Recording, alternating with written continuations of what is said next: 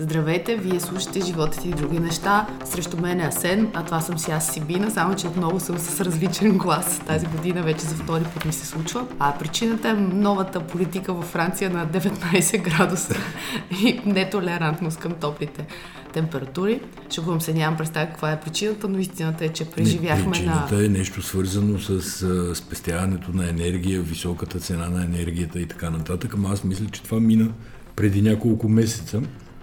Истината е, че тая седмица прекарахме 2-3 дни в Париж, откъде се върнахме болни. Защо се върнахме болни? Защото в колко звезден, в много звезден хотел бяхме, но в който имаше големи табели с гордост там залепени из хотела, че хотела се съобразява с правителствената препоръка да се поддържа температура 19 градуса. Сега на пръв поглед 19 градуса не звучи и лошо, като се заседиш в стая обаче, то не е точно 19 градуса. Да, това щях да, да ти кажа, че те всъщност те са 19 ограничението, до което можеш да пуснеш климатика.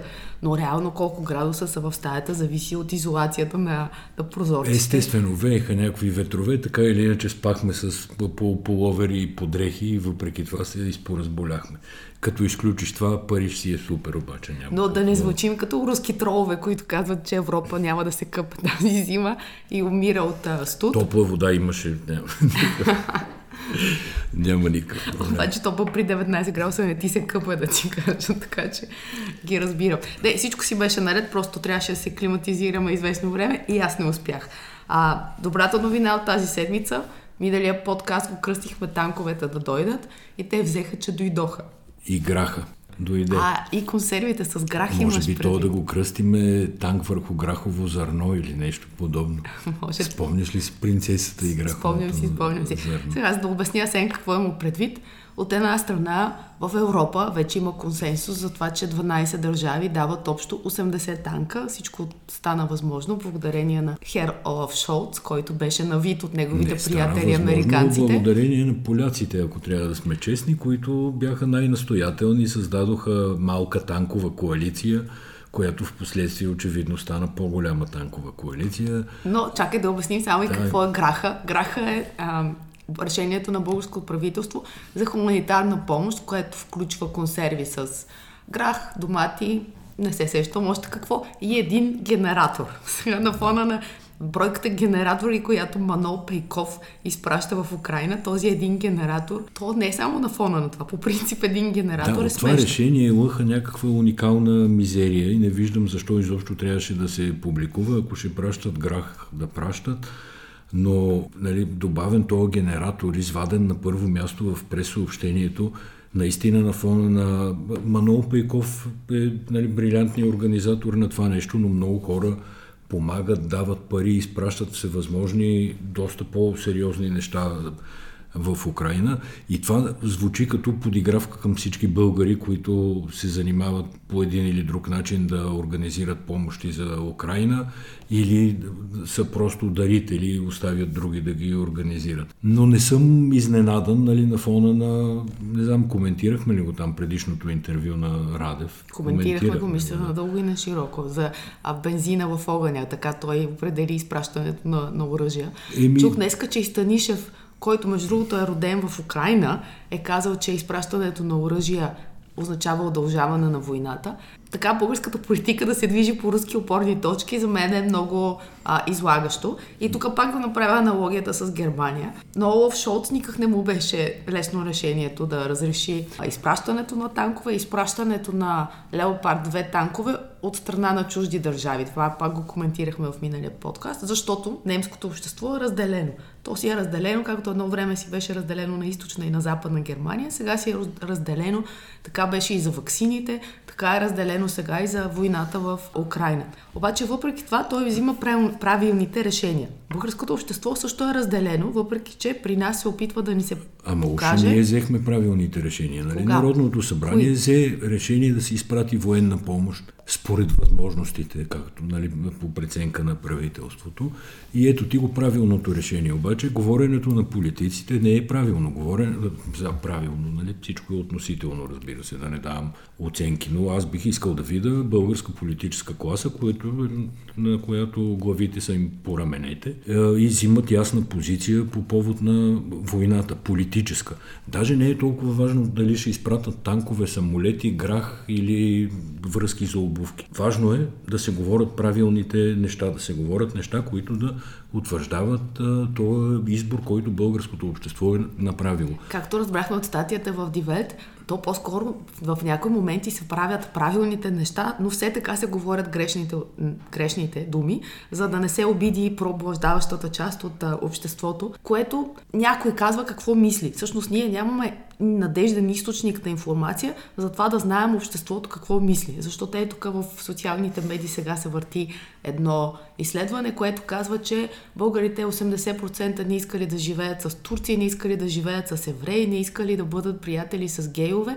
Обективно погледнато това, това не е вярно. Ми обективно погледнато и фактически погледнато не е вярно. Да, и няма да. как да го повярвам при положение, че най-голямата една от двете най-големи частни телевизии си програмира турски сериал всяка вечер и в същото време ти да обясняваш, че това общество не е толерантно, след като очевидно гледа турски сериал и това то има харесва. връзка с а, политическия период, в който се намираме, защото всеки път преди избори, понеже сега вече е нали, безпощадно ясно, че отиваме на избори, медийната среда, обществото и социалните мрежи се милиционеризират ако мога да използвам тая дума. А може, но ако може значи, да обясни, на... обясниш тази дума. Ами, обяснявам.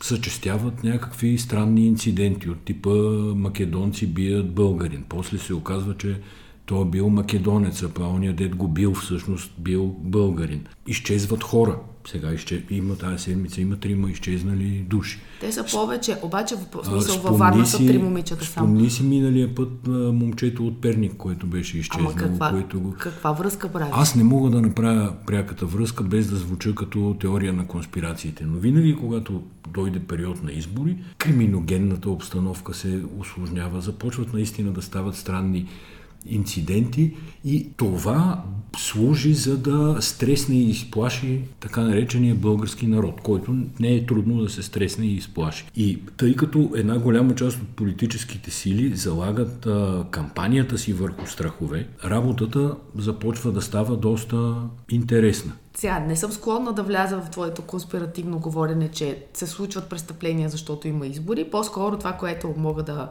а, предположа, е, че се обръща по-голямо внимание на инциденти. Въпреки, че сега това с изчезването на хората, пет човека за една седмица. Случай, македонския чиста, случай, кой го раздува? Чиста, за мен той, целият случай е чиста постановка. И неговите последствия, това, че една седмица се говори, това пребитие, да дойде тук, го караха с правителствен самолет, без изобщо да е български гражданин, без да е ясно налага ли се, не се ли налага, изобщо там Работата е страшна, страшно мътна и неясна. На тебе стана ли ти ясно кой отваря клубове в български клубове в Македония и кръщава с някакви безумно провокативни имена, като Борис Трет, понеже ония ден беше ден на Холокоста. Нали, не е ли ясно, че Борис Трети е изпратил 11 000 и там колко бяха евреи от Македония в Аушвиц или Освиенци, не си спомням къде.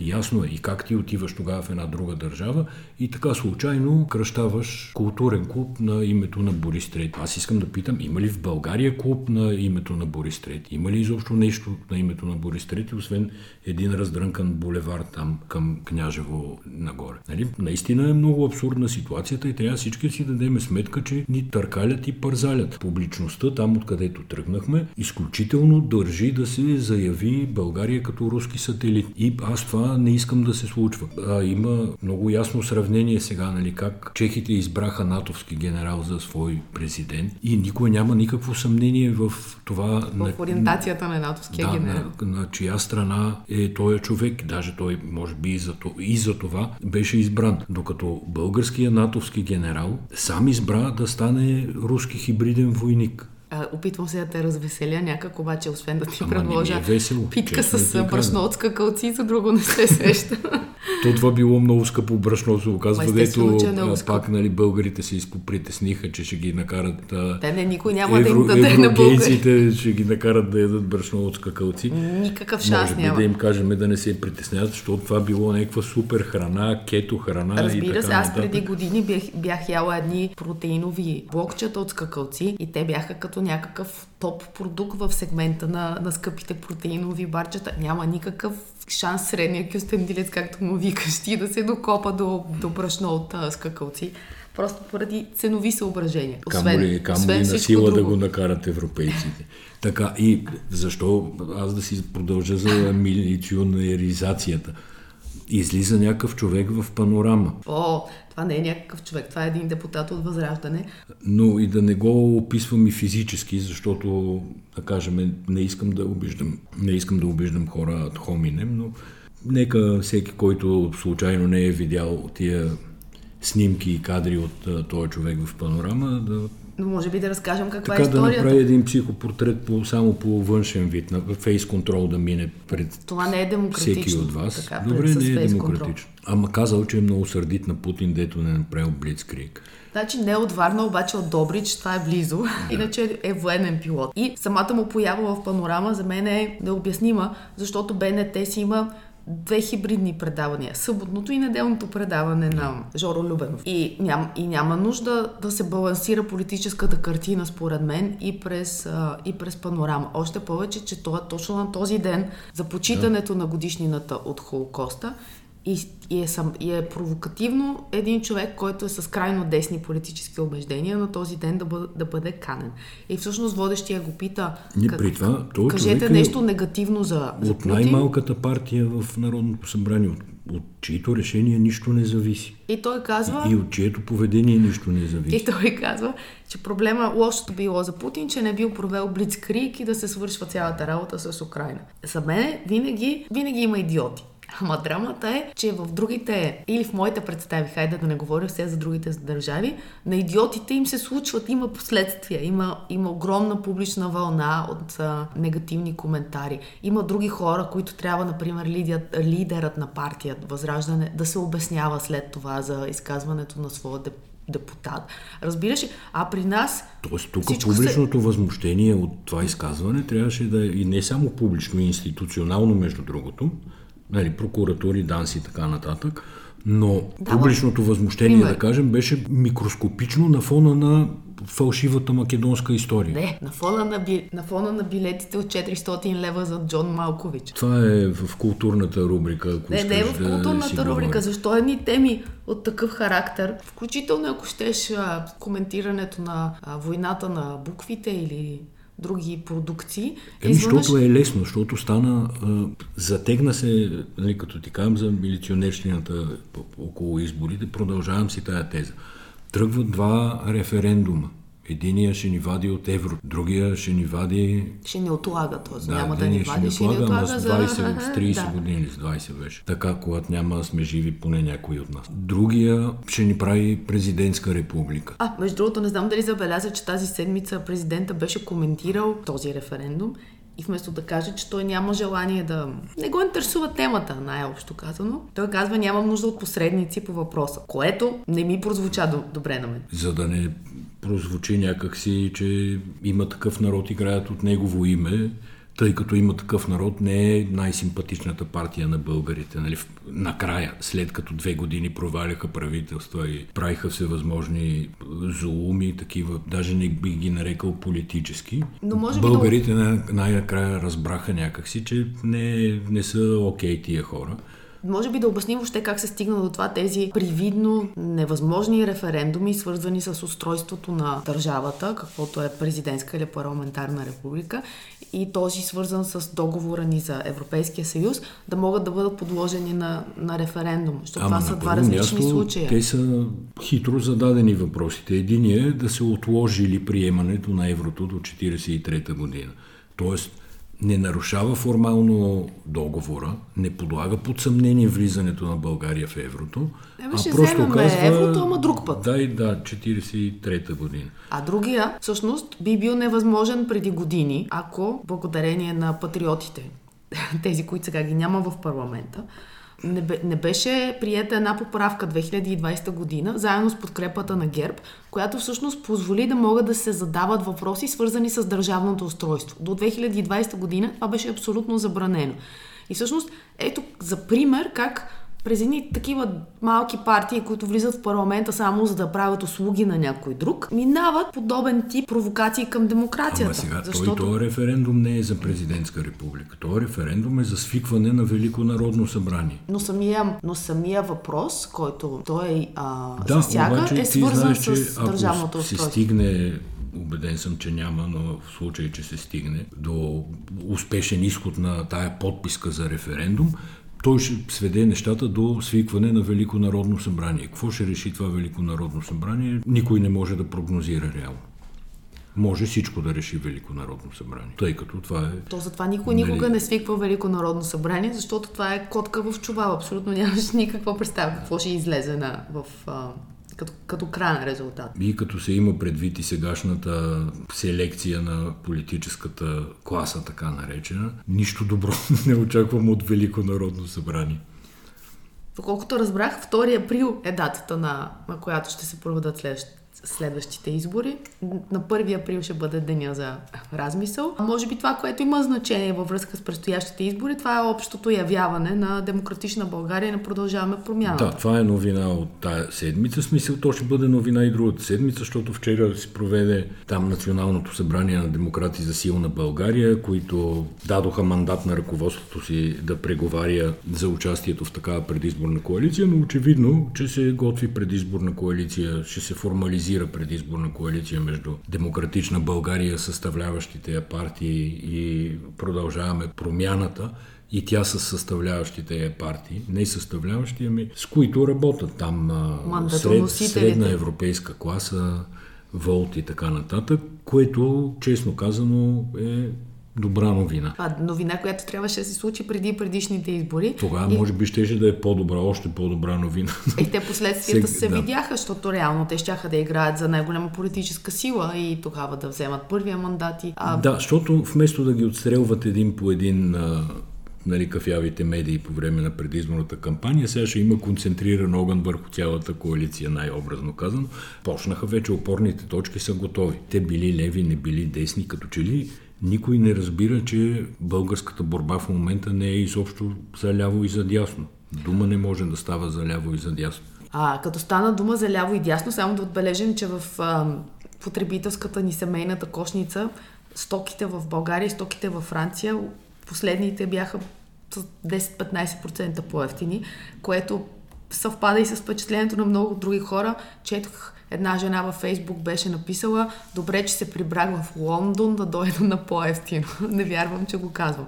Всъщност никога не е било България да бъде по-скъпа държава да, има за някаква драма с стоки. цените. Проблема е, че няма кой да отговори по естествен начин ли се повишават цените, има ли спекула, има ли комисия за защита на потребители, има ли комисия за защита на конкуренция, но не е нормално елементарни стоки в България да струват, по да струват по-скъпо, отколкото в Франция. И нали, това е поголовно хората, все пак пътуват, правят наблюдения.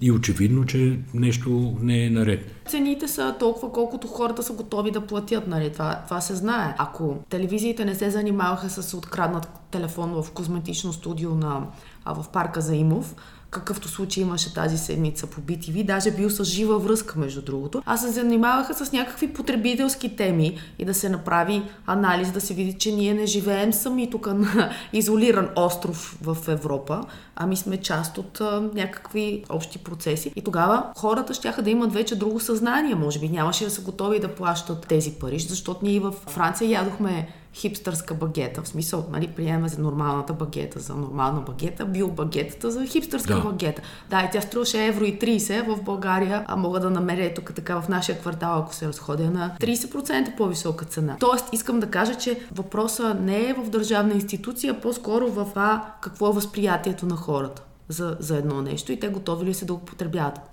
А ето, пак да се върна на билетите на Джон Малкович. Останаха скъпите Е, те са билети. много скъпи. Не, Е, слушай да, сега, аз ги следя всеки ден, защото за мен темата е много интересна и тя не е театрална. останаха скъпите билети. Тоест има хора, които не са готови да платят тази цена. Те най-вероятно в края на периода, в който се продават, ще свършат по един или по друг начин. Тоест има корпоративни клиенти, които могат да купат пакет, да получат отстъпка и така. Но истината е, че темата за цените на театрална постановка всъщност не е по-различна от темата за цените по принцип като такава. Това е бизнес тема. За това колко струва една продукция, ти колко човека имаш, които можеш да вкараш в една зала и колко пари можеш да изкараш или да не си вътре. Аз съм изненадан изобщо, че този въпрос се повдигна, защото Ама защо си изненадан? Ми, изненадан съм, защото много българи, познаваме и ние, плащат по 200, 300, 500 1000 евро, за да ходят на концерти на някого в Италия. Точно например. така, ама това е друга аудитория. Това не е аудиторията на Народния театър. Аудитория... Не, не знаеме защо. Еми, това се, това се видя. Цената филтрира и аудиторията малко или повече. Ако тук дойде топ звезда, не знам, примерно за Роджер Уотърс, колко пари плащахме за, Аз лично за билетите. платих 120 лева на човека за Роджер Уотърс. Да, Тоест... е, ефтино сме минали, значи. Еми, сигурно имаше и по-ефтини, не, са, да. не, не е просто ефтино, ами ние сме си взели тогава от скъпите, да кажем. Не си спомням, това беше преди години. Сега не бих му дала и един лев на Роджер Уотърс, в този смисъл скъпи ми се вижда. Това е съвсем друга тема, да. Но... А, ама виж сега, Сене, има, има очаквания пак, нали, това за цените, дето ти казваш. Не, да не би да се подвеждаш и ти по това, че театъра се води народен. Това не е масово, не, не. Не е масово изкуство. И изкуството всъщност никога не е било масово, с изключение на по комунизма, когато беше масово. Това искам да кажа, че концертите са масово нещо и на концертите много хора, които по принцип нямат претенции за висока култура, отиват и плащат за забавление пари, плюс това ти ги плащаш в чужбина. А в аудиторията на Народния театър според мен това първо беше добър тест за нея, за, за аудиторията, за да се види къде са границите. Това все пак е една по-различна аудитория.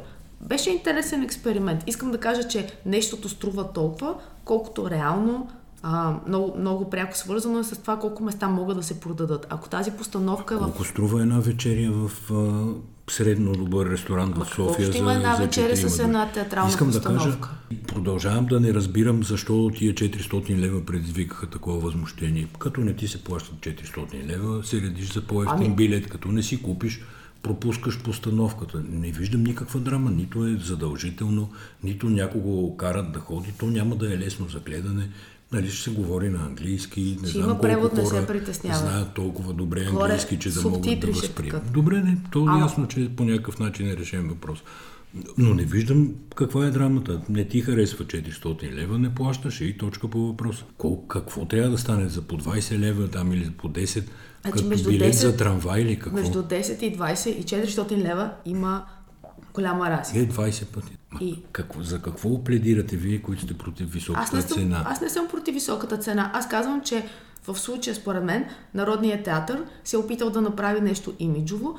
Цената, която са взели, не може да бъде прекалено скъпа е продукцията, за да може да бъде да, масово на Малкович най-вероятно е висок. Точно и, така. И, така, и, и всъщност същата постановка в зала е едно на НДК, Арена, Армец, не се сещам какви други големи зали има. Тя може да бъде на много по-ниска цена за много повече хора. Това искам да ти кажа, че самия избор на постановка е супер, просто локацията на Народен театър, театър не предполага... не може да се играе в арена Армеец. Театър, театър е интимно изкуство. Публиката, те не случайно салоните са сравнително малки. Публиката е близо до актьорите, чува ги как дишат, чува им стъпките там по подиума, съвсем друг тип преживяване и изкуство е това. И точно така, и затова стигаме до въпроса, можем ли да си го позволим? Това е същия, кои, това е същия кои казус. можем да си го позволим? Като общество, айде, ма е силно казано, не знам кои, няма значение, сега няма да ти отговоря, но това е същия казус, в който а, ние преди години, организирайки матча на Мумфис, искахме да организираме матч с Джокович и тогава видяхме, че зала, която има 12 000 места, арена Армец, не може да ни покрие разходите, за да доведем Джокович в България. Това е абсолютно е, да, същото нещо. Е, да. да. Ама ти не си казал тогава, че ще продаваш билетите за 1000 лева. Защото в един момент ти Защото можеш... Съм се опитал да преценя на каква цена колко хора биха купили билет за демонстрационен е, матч. Точно това е разговор. Между Григорий Затова ти казах, че това да, не е културен разговор, Тогава аз съм преценил така, да, бизнес.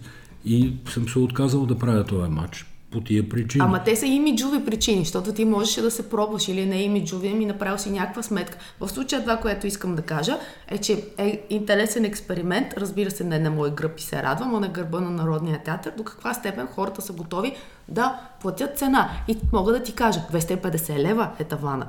Това, бе, това беше таван. Добре, аз това не го виждам като тема, въпреки че явно е, нали, след като и ние си загубихме тук 5-6 минути да го... Няма такава тема, все едно не сме говорили да цяла седмица, никой да. не е говорил. Само искахме да кажем, че ако хората толкова много се вълнуват и от неща, където трябва да се появява, проявява така наречената гражданска съвест, щеше да е по-хубаво. Половин килограм. как? Чакай, извиняй. Как да се прояви гражданска съвест в случая с Малкович? Не, не, не, не, не. Искахме, друго искахме да кажем, явно аз съм искала само да го кажа, че има теми, по които обществото много дълго време говори, бунтува се, една седмица разисква, пишат се стати. За този депутат от Добрич, от Възраждане... Ма, защото не са свикнали да плащат за култура. Аз Ама мога не, да ти не, отворя, не. примерно, на операта в Хамбург, програмата да видиш, че Добре, има... зарежи сега. Има спектакли и концерти спри, с по 5-600 евро билети. Зарежи това. И се, Добре, войната на буквите. Напред. За войната на буквите колко се не, говори? Не, не ме вкарвай в тези български един, теми сега. Един, една седмица се говори. Преди това за, за постановката на оня от човек, как се казваше. Преди това за филма на... Максим. За, на Максим... Генчев. Генчев, благодаря. Преди това за филма на Максим Генчев. Колко се говори? Два пъти се говори даже за двата му и, филма. Защото такава някаква, не знам как е графомания в кинаджийски смисъл Ама на думата. Не е нали? Той е чист графоман.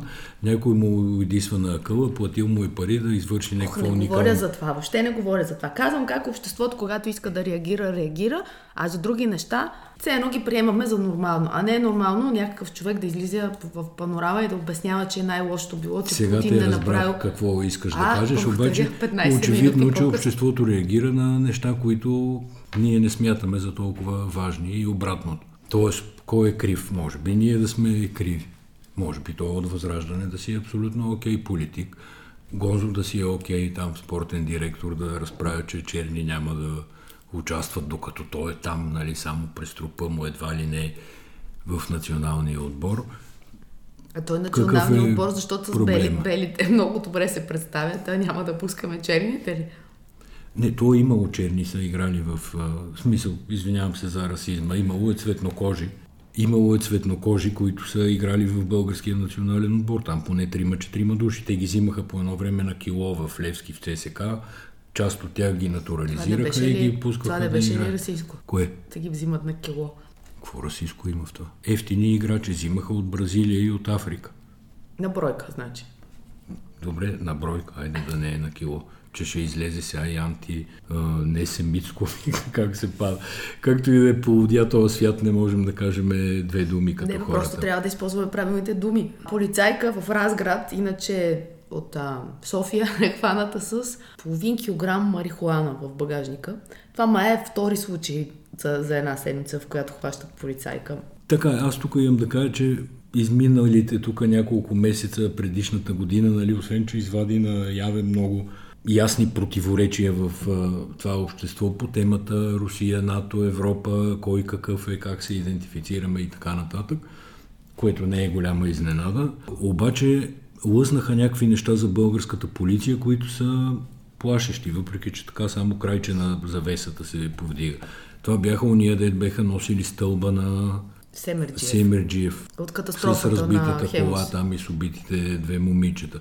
Оказа се, че цялото четвърто районно си е миело колата, колите безплатно. И другите, които ескортираха... Уния, които ескортираха... Околовръстното шофьора, шофьора да, който които беше поубиха французите там. Да. Оная полицайка, нали, пак покрай Семерджиев я видяхме как изглежда, колко е къла и така нататък. Сега тая с наркотиците и наистина е малко стряскаща картината. Даже много е стряскаща. Аз не знам дали забеляза колко полиция имаше във Франция на всяка крачка. Всичките бяха на мотори, които видяхме и се придвижваха много бързо и пред очите ни направиха няколко ареста. Сега вие ще кажете, че Франция, Париж е много по-голяма престъпност, защото много по-голям град, етнически смесен, ама истината е, че аз отдавна не съм виждала в България полицай да, да нещо да, да проверява на някои документите. Хем, ние сме тук в зона по-екзотична, бих казала. Виждам полиция, но изглежда по абсолютно друг начин от тази, която гледахме във Франция. Онези бяха, както казах, на, на мотори. Имаше и хора, които се разхождаха, екипирани. Не, не, нали, не се загледах в цялата екипировка, но това, което се виждаше, че първо с, с, с добро телосложение, млади хора, добре изглеждащи, имаше много красиви полицайки. И ако видя там в метрото 4-5 човека бяха сгащили един и му бяха сложили белезниците. Тоест ние за няколко дни там видяхме няколко, няколко случая, в който ти... А ти си в град, в който усещаш, че някой те пази по всяко време на, на денонощието. За съжаление, в България нямаш точно това чувство. Най-харесваните филми с номинация за Оскар според рейтинга в Rotten Tomatoes. И що не каза за полицайите? Е, казах каквото имах картината е тъжна. Какво, какво друго да кажем? Добре, най-харесваните а, номинирани за Оскар филми Rotten Tomatoes е, да, е известен сайт, който май започна преди доста години като сайт за отрица, такива за негативни критики и за негативни оценки. Сега гледам, че в течение на времето е станал авторитетна медия. И тъй като от моя гледна точка номинираните за Оскар филми са много странни. Хората ги харесват, не дей така. Виждам, че хората ги харесват, но аз трети или четвърти си пускам с идеята все пак да го гледам и не успявам. Това е защото ние сме потребители на друга субкултура. Ние гледаме само сериали. Абсолютно вече разликата между сериал и филм е съвсем различно усещане за тайминг, усещане за сюжет. Едното не, е като да ядеш... Аз изгледах Том Круз, как му се казваше филма, забравих. Е, как да се казва? Топ Гън. Гън. С огромен кеф. Между другото, той има рейтинг в тази класация, за която сега ще говорим, 96%. И след да. него е само баншите. Тоест, пред него или след него? На, по-напред, значи, да. какво се казва? Пред него. Да, пред него. Преди него. Еми, пет пари не давам аз за баншите, докато Топ Гън страшно ми хареса и го изгледах с огромно удоволствие. Всъщност, да, ето, изгледал съм един цял филм, кандидат за Оскарите. С нощи пуснахме да гледаме Тар, ли се казваше? Да, Тар се казваше. Крайно неразбираема история. Започна с начални надписи, които текоха 5 минути и се чудех дали не съм превъртял без да искам края на филма и гледам финалните надписи. След което следваше сцена с 15-минутно интервю в кадър. Това е момент, в който аз заспах, нали? интервю. Да, което нищо не означава, че аз съм заспала, просто съм болна и затова съм заспала, но хората го харесват. Пак да ти кажа, Ма, не сме прави тук. го харесват, бе, дай, Ето, дай сега един човек да го харесва. Казвам ти 90, да го питам защо оценката е 90%. Харесва. Сигурно ще се намерят и ще ти кажат. На всичкото аз не отгоре, дори ако го гледаш по съдържание, то изцяло се говори за класическа музика, за изкуството е на за изкуството на диригентите, е дирижирането, е как един диригент Слушай, може чуйме. да промени възприятието за една творба чуйме. и така нататък. Това е много интересна тема. В момента последните проучвания показват, че хората под 35 години слушат много повече класическа музика от своите родители. Разбираш, от тебе слушат повече класическа музика, въпреки че ти слушаш от време на време класическа музика. И причината за това е, че много сериали и видеоигри използват мотиви от класическа музика за звукофон. Примерно този... Там, това, то няма в този филм музика. В кой филм няма музика? А, Тар, за който говоря. Там се говори за музика, но няма музика. Това аз не го изгледах Тар и не знам, само че нали, въпросът, който ти постави е дали диригент темата за това как един диригент може да промени дадено класическо изпълнение има значение. И мисля, да. че, че темата е интересна. Не, може би ние сме някакви простаци. Аз не съм го гледала, не ме слагай в филма, ако обичаш. А още един филм си гледал от тези, които са с... Кой? Кой? Номинация. Еми, това е Остин Бътлър, Елвис, който беше много симпатичен. Е, симпатичен беше, да. Еми, значи, така, този триангъл в Седнес преведен на български идиотският триъгълник. Всъщност е най-низко рейтвания, след него е Елвис, след това идва Аватар, гледа ли го не? не. След това е Тар, а, този въобще не го знам, Women Talking, жените говорят и така, нататък. Та, аз не мога да направя предвиждане за това кой би спечелил. Ма никой не те кара. Това беше само. Има човек, като се е заел да говори публично, може би трябва да се ангажира с прогноза. Ако е за тенис с матч, ще направя прогноза. Обаче тук не мога. Не, исках да кажа само, че нашия вкус е моделиран, пак го повтарям, от това, което ние гледаме ежедневно и на нас сетивата ни не са отворени за подобен тип по-дълбокомислени филми. В крайна сметка ние потребяваме Чакрите, сериалите. нещо, чакрите нещо са ни запушени, Еми, малко са сигурно. ни позапушени, ние го караме на фастфуд, разбираш ли? Много малко сериали има, които да кажеш, както Вавилон, Берлин, да кажем, че това е някакво голямо изкуство. Другото, което ние гледаме, случвало се е да си пуснем сериал, да го гледаме втори път и да си и някъде към средата на сериала да се сетим, че сме го гледали. Това не може да ти се случи с филм по този начин. Разбира се, че не може да. Даже тази седмица всъщност аз си пусках един сериал, на, който е, е направен като сериозен. Там има ЦРУ-та, това, онова, шпионства, убийства, но щях да кажа, че е съшит с бели конци, но даже не е съшит, толкова е зле. А, и го, но го гледах, смейки се непрекъснато на неща, които продуцентите и режисьора не са имали предвид да са смешни. Моите сили свършиха, така, така че ти предлагам тук да спрем. В смисъл физическите ми сили. Добре. Главно на гласа ми. Извинявам се, че трябваше да ме изтърпите още един път. Така обещавам другия път да съм в добра форма. Ще пия сурови яйца и каквото още трябва. Благодарим Хайде, ви, че бяхте с нас. Чао! и до скоро.